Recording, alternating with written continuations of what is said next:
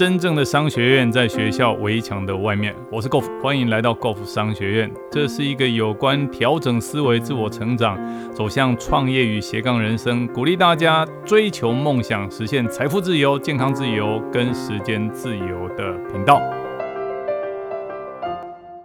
致富法则三十二：有钱人把每一块钱都视为种子，把它种下之后，就可以多赚一百块钱。再把这些赚到的钱种下，又多回收一千块钱。这个致富法则呢，它最终在讲的几件事情，我觉得非常的有意思。首先，我们常常会想到说，诶，人呐，只要这辈子努力工作，有好的表现，就可以赚到大钱。这个思维不是不对哦，但是我们认真思考一下，努力工作好的表现就赚到大钱，这个思维到底盲点在哪里？为什么过去这几十年来，其实很多人他没有偷懒哦，但是却没有存下多少钱？我觉得这是第一个我们要去思考的问题。那第二件事情就是，我们常常看到哇，有些有钱人他们真的很夸张嘞，这个几十万、几百万、几千万，甚至于几亿，他们他们到底是怎么赚到的啊？更让人家不解的是，有些人他不是透过祖产哦，就是不透过遗产，他们自己却能够创造那么大的财富，那他们到底是怎么做到的？啊，为什么有些人哈，他每天就是这样啦，读书啦、运动啦、写字啦、陪小孩，他看起来生活非常的悠闲，但是他的生活品质却这么好，他的收入到底是哪里来的？有些时候，这些有钱人的一些一些状态，我们真的存有好好几个好大的问号。那最重要的《富爸爸穷爸爸》这本书里面曾经讲到说，让钱为为你工作，那这到底是在讲什么？其实这个致富法则三十二就为我们做了这样的解答。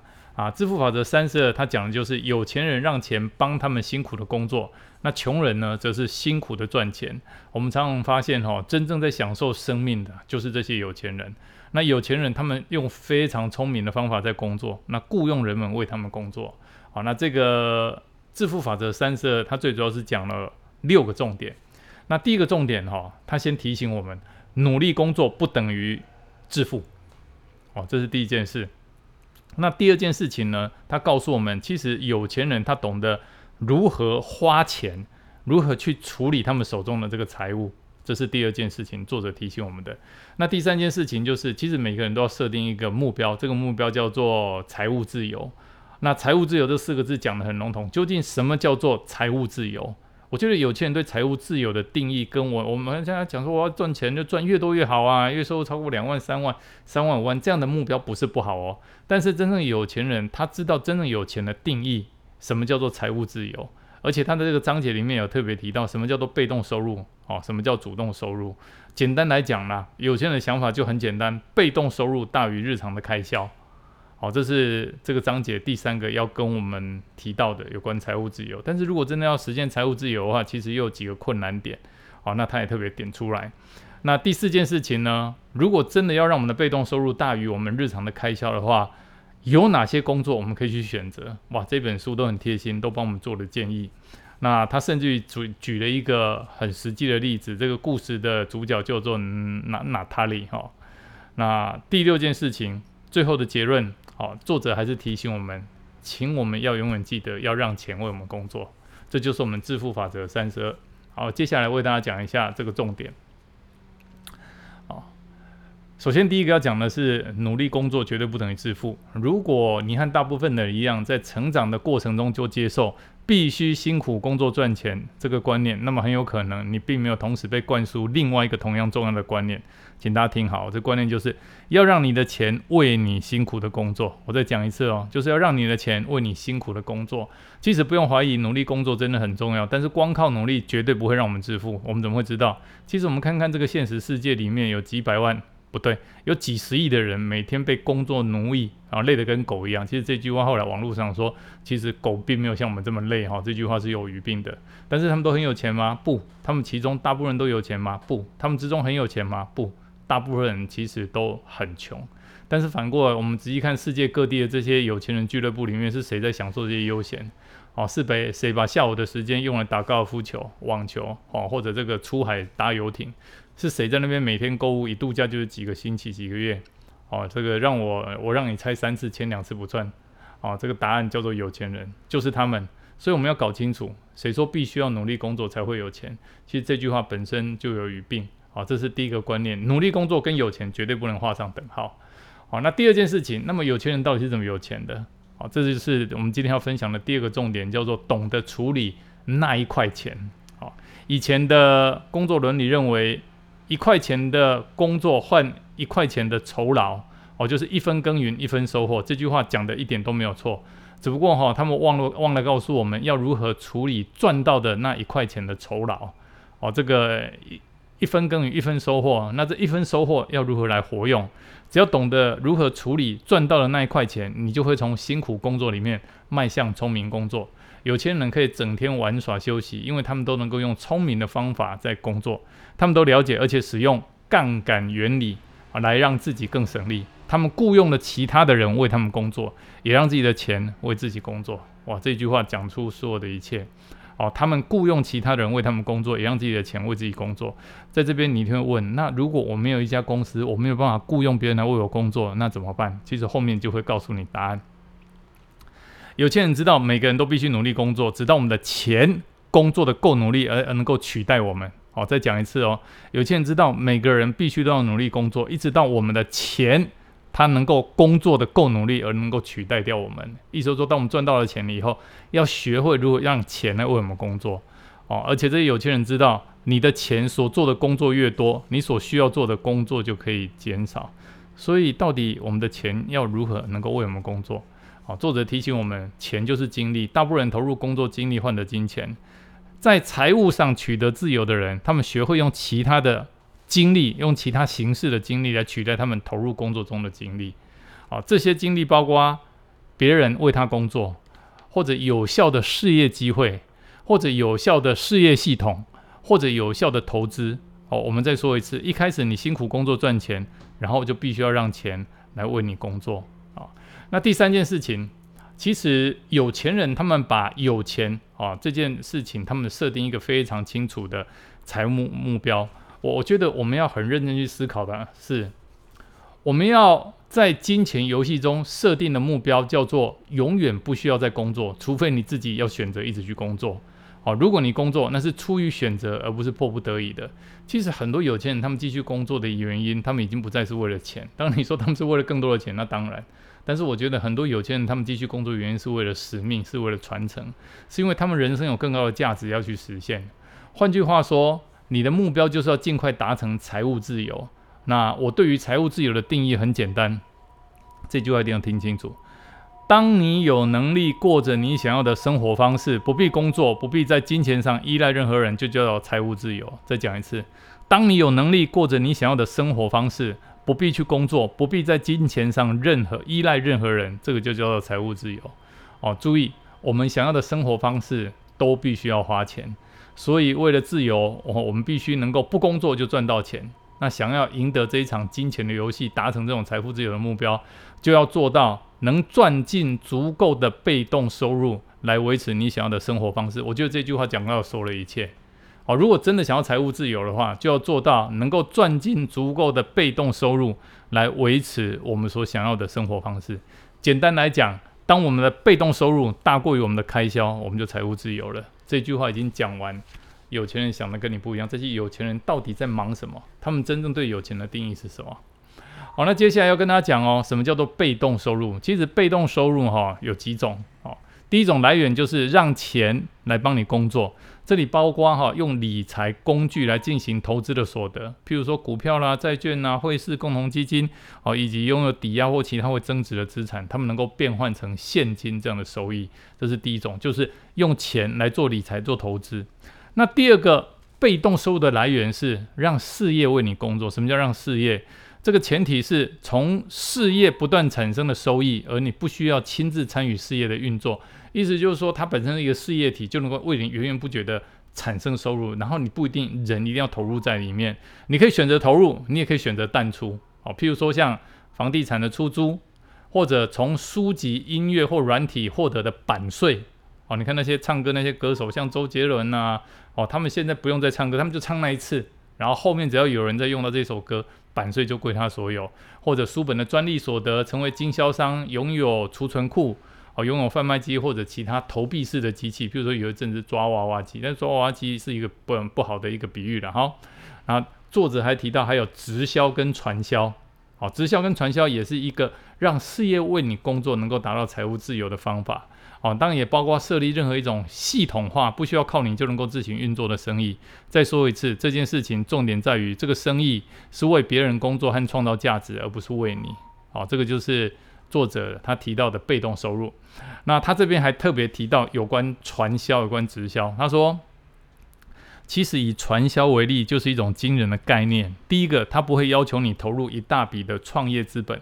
像如果我们真的要开一家便利商店，光那个权利金，光那个装潢，哇，少少则呃一百万两百万，绝对都跑不掉哦。但是传销它不会，它不会要求你投入一大笔的创业资本。第二个，一旦你完成了初期的工作，你能够维持持续的享有收入，这就是一种不需要你工作就能够有收入的方式。一年又一年这样的收入，其实作者就问哦，你在朝九晚五的上班族工作能够得到吗？哦，答案当然是不行啊！上班就是这样，上班打卡，下班打卡，卡来卡去就是卡不出去。那一旦真的没有办法去上班，哦，譬如说那是无薪假，就是没有薪水的价钱，那就是没有薪水的假期啊。创造被动收入实在是一件非常重要的事哦。我必须要再三强调，道理很简单，如果没有被动收入，你永远就没有自由，永远就没有喘息的一天。哦，不过这个很大的不过，你知道大部分人在创造被动收入的过程会遇到很多困难吗？这就要提到哦，其实每个人都知道被动收入的重要，但是为什么很多人就是没办法创造被动收入？其实有两个原因，第一个原因就是因为惯性，第二个原因就是因为他们不知道要怎么做。啊，惯性怎么讲？他说，大部分的人，哎，这件事情我们还是要再强调，我们从小生长到大的过程，我们感谢天地，感谢父母恩，我们绝对不抱怨。只是作者他点出这件事情，让我们去思考到。有些时候，我们人生的制约是从小发生的某些事，让我们在成长的过程当中，那件事情一直把我们限制住了啊！但是不要去怪爸爸妈妈，不要去怪我们的原生家庭。很多人在从小到大都被灌输了，不要去创造被动收入。譬如说读书的时候，你需要钱哦，这个爸爸妈妈会对你说什么？好啊，哦，出出去赚点被动收入吗？爸爸妈妈会这样讲？不会，我们大部分都听到说，好啊，那我需要钱的话，就去找个工作去打工吧，哦，这一类的话。我们被教导、被教育成说要为钱来工作，所以很多人、大部分的人概念就是认真工作就赚一些钱。哦，我想要赚钱就认真工作，很少有人被提到你就是靠被动收入，好，你就是靠被动收入来来增加你的财富。这就是第一个惯性，从小到大。好，那第二件事情，为什么被动收入这么困难？第二件事情就是不知道，大部分的人从来没有被教育过如何赚取被动收入，在呃。我们从来不曾接触过了。哦，其实我们从来不曾接触过，也不曾被教导过关于被动收入和投资这件事情，所以我们从来就不会去在乎它，而是把大部分时间跟重心都放在认真工作去创造收入这件事事情上面。如果我们从小就被教育，哦，从小就知道就学会。我们主要的财务目标是要去创造被动收入，那你会不会早一点去考虑这个事业？一定会的。所以很多人只是因为他们成长的过程没有接触到，不知道而已。那有些人又关起心门，完全不愿意去接受，完全不愿意去想。他想着反正我就是认真念书、认真工作，这辈子就这样过了。他从来没有想过，其实人生有非常多的路，有非常多的答案。那接下来跟他讲的是所谓工作的选择啊，工作的选择。这作者建议我们。要选择那些呢可以自然而且轻松就能产生被动收入的方向，或者把现有的事业调整成这样。哎，我我觉得这句话讲的非常道理哦。如果真的要选择工作的话，一定要去选择那些可以自然而且轻松就能够产生被动收入。所以我们要想的是，我们现在做的所有的工作到底能不能为我们产生被动收入？到底能不能产生被动收入？那或者我们如何把现在的事业调整，能够成为，譬如说现在很多人在做网拍。哦，或者做什么电商？那你要想的是，如果网拍拍一件卖一件，拍两件卖两件，但是如果没有拍呢，就赚不到钱。哦，那电商也是是也是这个样子。那如何能够让它变成一个源源不绝的被动收入？其实从事服务业哈不是坏事，只不过假如我们没有搭上那个投资列车，而且成绩傲人，就永远哈会被工作绑住。好，那选择了能够立刻产生或者最终会产生被动收入的工作机会。就可以同时拥有两个世界。第一个就是先有工作收入，然后才会有被动收入。哦，几乎每一个人金钱蓝图都被设计成要赚取工作收入，而不是赚取哦这个被动收入。其实有钱人哈，他们想得很远，他们把今天的玩乐花费跟对明天的投资两者之间取得平衡。但是穷人只有想到眼前，他们的生活方式就是立刻享受。穷人会使会会讲这些话，譬如说：“哎呦，我今天都快过不去了，怎么有可能去想到明天的事情？”这类的借口。问题是，明天会变成今天，如果不处理好今天的问题，明天我们还是会讲同样的话。哦，所以作者讲出这句话，他说：“哈，穷人选择现在，有钱人呢选择平衡。”好，那在这边呢，他讲到了一个名词，这个名词叫做消费治疗。他说，有些人哈，他在消费的时候，他有一些消费冲动，哦，就是一有冲动就直接买。他说，为了立刻满足而购物，只是因为想要弥补我们对于生活的不满，这种方式根本无效。哦，而我们把我们不拥，呃，我们把所不拥有的钱花掉，是因为我们想要花掉我们所有的情绪。有些时候，这笔消费并不一定真的要去做，但是我们把它消，把它花掉，是因为我们为了满足情绪那个缺口。那这个症状呢，叫做消费治疗，所以就会产生超支以及渴望立刻得。所以有些人你看到他会把那个信用卡刷爆。当然，这这件事情不是在批评这些刷爆信用卡的人。其实，其实我们要知道这个行为背后的他的精神层面或者他背后的意义是在哪里。他说，超支以及渴望立刻立刻获到满获得满足这两种行为，跟你实际上买了什么东西是无关的，而是跟我们在生活中缺乏满足感有关。有人就是为了满满这个去满足这个满足感，就这个冲动消费。哦，如果我们的超支哦并不出于一时的情绪，那它就来自于我们的金钱蓝图。他这边举了一个很棒的故事哈，他说有一个他认识一个人叫娜塔莉。